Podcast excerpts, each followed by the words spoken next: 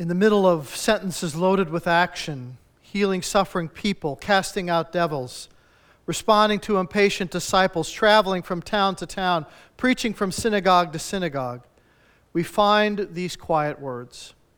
Very early in the morning, while it was still dark, Jesus got up, left the house, and went off to a solitary place where he prayed. In the center of breathless activity, we hear a restful breathing. Surrounded by hours of moving, we find a moment of quiet stillness. In the heart of much involvement, there are words of withdrawal. In the midst of action, there's contemplation. And after much togetherness, there's solitude. The more I read these nearly silent sentences locked in between the loud words of action, the more I have the sense that the secret of Jesus' ministry lay hidden in that lonely place where he went to pray early in the morning long before dawn. This is how Henri Nouwen describes the way Jesus included the biblical practice of meditation in his daily life. Meditation. Meditation is one type of prayer. It's a subset of the larger category of prayer, which might include things like adoration and confession and intercession and the like. Meditation is a way of praying. It's one of the tools you should have in your spiritual toolbox something that you can use to combat the anxieties and the stresses that come our way. It's been our focus over the last few weeks to try to understand how our faith relates to this world of anxiety that we live in. And we've been using Philippians chapter 4, verses 4 through 9, as sort of a template for helping us to understand how does faith make a difference as we deal with our anxieties and fears. And we've sort of summarized what we've been learning with this acronym CALM. C A L M, to celebrate the nearness of God, to ask God in prayer, to leave everything with the Lord. And today's letter is M for meditate. Would you please read with me off the screen Philippians 4, verses 8 and 9, where Paul vividly describes what Christian meditation is all about. Let's read together. Finally, brothers and sisters, whatever is true, whatever is noble, whatever is right, whatever is pure, whatever is lovely, whatever is admirable, if anything is excellent or praiseworthy, think about such things. Whatever you have learned or received or heard from me or seen in me, put it into practice, and the God of peace will be with you. Amen. You see, Jesus lived a very busy life. Far from being some secluded monastic figure, Jesus rubbed elbows with all kinds of people every day. From sunup to way past sundown, people were putting all kinds of demands on him heal this, help with that, come to our village, teach over here, do what we want you to do. It was like he was walking through a, a flock of ducks wearing pants made out of bread. You know, people were just pecking at him constantly. The pressures on him were tremendous. To the to-do list that other people wanted to set for Jesus was very long. So it would have been very easy for him to get distracted from what the Father had called him to do. So many voices competing for his attention. It would have been easy to lose focus, to kind of just run around and try to meet everybody else's needs, but then up missing out on God's bigger purpose for his life. Tremendous pressure to cave in to the urgent rather than to stay focused on the important, to try and do everything maybe in his own strength rather than the strength that God would provide. It was in that quiet place, alone with the Father at the beginning of the day, where Jesus found his center, his focus, his peace. Everything about his life flowed out of that divine center a life of amazing power and peace and serenity, a life of confidence and effectiveness. It was that centered life that gave Jesus the courage to follow the Father's will and not his own, to, to speak the Father's words and not his own, to do the Father's work and not his own. He reminded his disciples in John 5:30, I can do nothing by myself. My aim is to do not my own will, but the will of him who sent me. John 10 or uh, 14:10, the words I say to you, I do not speak as from myself. It is the Father living in me who is doing this work. And it was that centered, focused life that I think was so attractive to his disciples. We misunderstand the practice of meditation if we think it means you got to run off and live in a cave somewhere, quit your job, become a monk, We misunderstand the purpose of meditation if we think you can only really do it when you're on vacation, when you're walking a beach or a mountain path. We misunderstand the power of meditation if we think we have to wait until all our worries and all our plans and activities cease, and then we'll find time to be alone with God. You know, when the kids are grown, when the job settles down a bit, when you finally have more time. Folks, that time will never come. Friends, Jesus does not respond to our busy, worried filled life by saying that we should not be so busy with our worldly affairs. He does not try to pull us away from all the many things that we're doing that make up our days. He doesn't tell us that those things aren't necessary or unimportant. Jesus never suggests that we should become hermits, that we should withdraw from the complexities of this modern world, or wait until we're in some kind of a spiritual rest home until finally we can commune with Him. Jesus' response to our high pressured lives is different. He asks us to shift our point of gravity, to relocate the center of our attention. Like with Martha, remember, she gets so caught up with her preparations in the kitchen that she misses out on Jesus' teaching in the living room. And so Jesus says that we should move from the many things to the one necessary thing. Jesus in no way wants us to leave the complex world we live in he wants us to live in it, but firmly rooted in Him as the center of all things. Jesus never speaks of a change of activities or a change of schedule or even a change of space. He speaks of a change of heart. And it's that change of heart that makes everything else different. This change of heart happens through the practice of Christian meditation a daily encounter with God at the beginning or at the end of the day that sets our agenda for the day or the following day. Now, in evangelical and Bible based churches, we often hear about having a daily quiet time, a time of quiet with the Lord. But what that typically means is we kind of skim over a devotional reading from a book that's about a paragraph long. We say a quick, uh, quick prayer, and then we down that second cup of coffee, and we're out the door. It's spiritual fast food something we gulp down without even tasting it. And it's not very nourishing. Someone said that Christian meditation should be like the soul's chewing, slowly savoring each bite, returning to the same thing over and over again, kind of like a dog just gnawing on a bone, just really working on it, no rush. It is a being with God rather than a doing for God.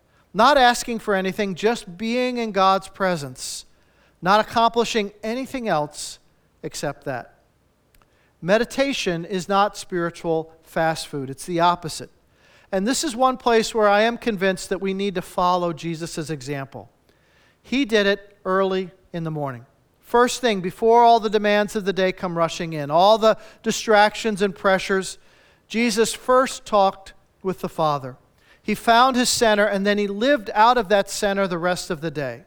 Now, I know some people will automatically object and say it doesn't have to be in the morning, and you're right. It's really whatever works for you. You can have a time of meditation later on in the day or right before you go to bed. But I firmly believe that every Christian needs to connect with the Lord in some simple but meaningful way at the beginning of the day. To me, this is indispensable and I think non negotiable. Otherwise, you know, you just blow through your day without ever feeling connected with Christ. Doesn't have to be long, but it needs to be a part of the pattern of your everyday. The 19th century Boston preacher Henry Ward Beecher said it this way The first hour of waking is the rudder that guides the whole day. And I believe that. The first hour kind of sets the tone for the rest of the day. If you roll out of bed, you're rushed, you're distracted, running out the door, that's going to color the rest of your day. You'll be more anxious, frustrated, desperate for caffeine. I know for me personally, when I get up, when I get with the Lord for even a few minutes early in my day, the rest of the day just goes better. I think clearer, my attitude is better, I handle pressures more effectively, I get more done, I seem like I have more time, I have a greater sense of God's presence throughout the day. So, being with the Lord early in the day is really better for me than taking vitamins. My pattern is to try and just open my mind to the Lord while I walk my dog around the block. It's just 10 minutes to say, Good morning, Lord, and then to listen.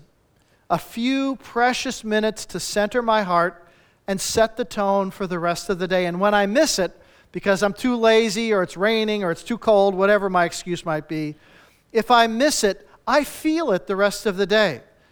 But if I make this investment of time to be with Jesus for just a few minutes, then I, if I don't do that, I feel like I'm playing catch up the rest of the day.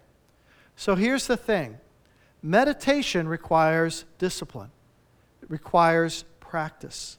The Apostle Paul tells us this. He says, Whatever is true, lovely, admirable, praiseworthy, all the rest, says, put that into practice. You need to practice your spiritual life. This means at some level, meditation is a skill that you can learn. It's a skill that you can improve on by practice, like learning how to drive a car, or swing a golf club, or bake a cake, or, or play a video game. You can get better at it the more you practice. This life of lesser anxiety that we've been talking about, that we're all hoping for, friends, it will not happen by itself. It will take effort on your part, consistent, positive effort. And being with the Lord early in your day, it's going to require discipline and practice on your part. Because we're all creatures of habit. We already have habits firmly established for how we start the day, and not all of those are good habits. So, spending time with the Lord in a quiet, undisturbed way to kind of center your life, this is not an easy thing to do. You have to make it a habit because this type of meditation is a skill that you can improve on. And with time, it becomes easier, becomes less of a chore, and more just a part of your normal life. You begin to experience the benefits of a life centered on Christ, and that will motivate you to do it more. But daily discipline must be a part of your discipleship. Now, if we were to rank our congregation on where we are in practicing spiritual disciplines, I'm not sure where I would put us. I don't know. But I'm willing to bet that if your time alone with Christ is haphazard or maybe non existent, then I'd be willing to, to, to, to bet that you don't feel like you're growing as a believer, that you're just kind of treading water with your faith. I hope you will receive this as maybe a gentle rebuke because I care about you and your spiritual health and growth. You and Christ together for just a few minutes to center your life, calm your mind, slow your breathing, and then infuse your thoughts with all those positives that Paul talks about. That's how you begin to experience the peace of God. That's what Paul is telling us. So let me just be clear about what Christian meditation is. Simply put, it's the ability to quiet our hearts long enough so that we can hear God's voice and then obey His word. Quiet our hearts long enough so that we can hear God's voice and then obey His word. There's no secret incantations, no special mantras, no unusual body postures, no esoteric flights into the cosmos like Adam and Eve, who simply talked with God as they walked in the garden. That kind of conversation with God, it's actually our natural state, the natural state of our being that is now long lost, but is still deeply longed for within our hearts, just to be with Christ. And it's different from Eastern forms of meditation, or even what we call mindfulness today. In Eastern meditation, coming out of Hinduism and Buddhism, the purpose is to empty the mind. Empty the mind of all thoughts and just focus on a single word or on a sound or on a bell or something like that. It's like a big eraser for the brain. Just wipe everything out. And there is some value to that kind of discipline, but as a Christian, you should never stop there. You shouldn't stop with just an empty mind. The purpose of Christian meditation is not to empty the mind, but to fill it. To fill it with all the goodness and the beauty of God. Eastern forms of meditation teach that the goal is detachment. You detach from the world, from the people and the problems and the desires. In fact, the whole point of Buddhism is to live a life of total detachment. You just don't want anything. You don't have any desires or, or needs or anything. That's how you get rid of anxiety, is become like this, this stoic person who just doesn't feel, who has no desires. But what a sad way to live that would be, completely detached from the world and the people around you. In Christian meditation, it's okay to empty the mind of distractions so that you can then fill it with the good things of God. The goal of Christian meditation is not an empty mind, but greater attachment to Christ. Attachment to Him. For followers of Christ, meditation is not just a way to smooth out your brain waves or to correct your biorhythms or whatever. There may be physical benefits to it, but that is not the purpose of Christian meditation. The purpose of Christian meditation is to love God and to know Him better. The goal is to fill your mind with the good things of God so that you might experience greater attachment to Jesus Christ. And this kind of meditation is not a new idea, it's not some modern fad. Meditation is taught throughout the Bible. 58 times the word is used in the Old Testament. Let me give you a few examples. Joshua 1 8, where God says to Joshua as he takes over the reins of leading the nation of Israel, He says, Keep this book of the law always on your lips, meditate on it day and night, so that you may be careful to do everything written in it. Then you will be prosperous and successful. Meditating on God's word, letting it sink deep into your life. This is more than just Bible study. It's not about just getting more information. It's about the truth of God permeating your heart and your mind. Psalm 77, verse 12. I will consider all your works and meditate on all your mighty deeds. Here, the psalmist is meditating on God's creation, the beauty of nature, a sunrise, an ocean, a mountain, all the beautiful things that God has given to us in nature. That's another way to guide your meditation, to meditate on God's word, to meditate on the beauty of God's creation. Or Psalm 119, verse 148. My eyes stay open through the watches of the night, and I meditate on your promises. First, it's nice to, know, nice to know that even the psalmist had trouble sleeping through the night sometimes. That gives me comfort. He's awake, it's the middle of the night. And so he fills his mind with the promises of God. Now, he can only know the promises of God if he has studied Scripture, so that kind of goes hand in hand here. But he's not opening a Bible while he's lying in bed at night. He's remembering. He's remembering all the ways that God has been faithful in his past, all the ways that God has kept his promises. He's filling his mind with the good that God has already done in his life, all the blessings that he's already received. And he's letting those positive thoughts take first place in his mind. He's letting those positive remembrances control the inner dialogue that's going on in his head. It says it again in Psalm 143, verse 5. I remember the days of old, and I meditate on all that you have done. I ponder the works of your hands. Or how about what is probably the most widely known verse in the Bible on the practice of meditation? Psalm 1, verses 1 through 3. Blessed is the one who does not walk in step with the wicked or stand in the way that sinners take, or sit in the company of mockers, but whose delight is in the law of the Lord and who meditates on his law day and night. That person is like a tree planted by streams of water that yields its fruit in its season. Its leaf does not wither, and in all that he does, he prospers.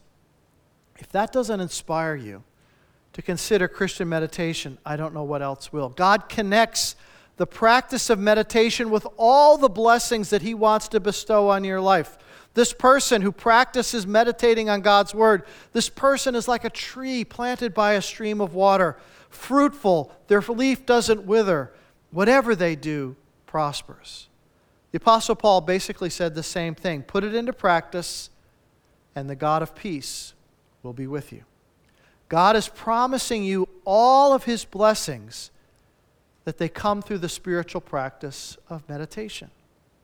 Meditating on God's Word, being that person who isn't content with spiritual fast food, who seeks a regular diet of depth, is filling one's mind with the, and heart with the goodness of Christ.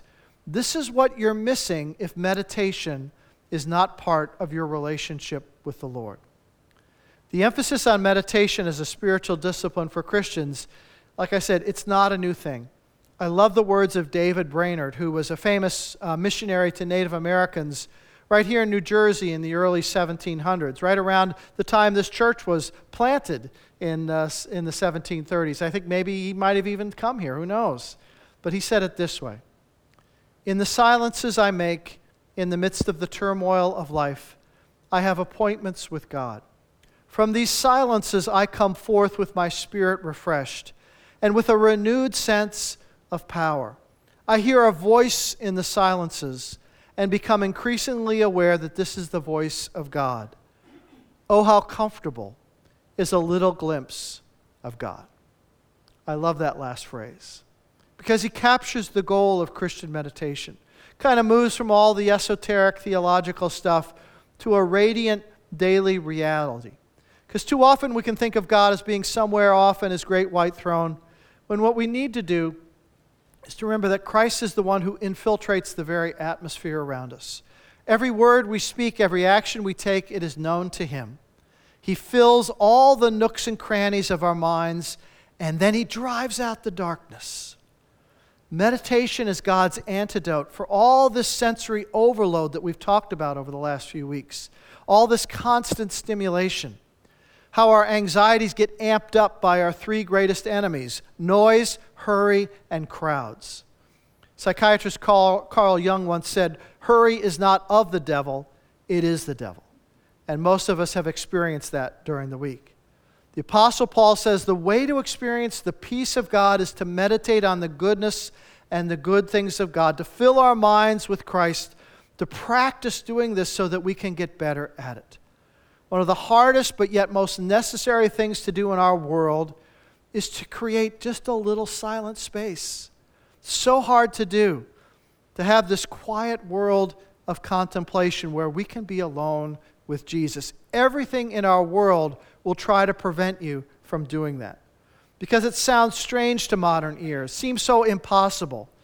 But the practice of biblical meditation is indispensable for your spiritual life and the peace of God in your heart.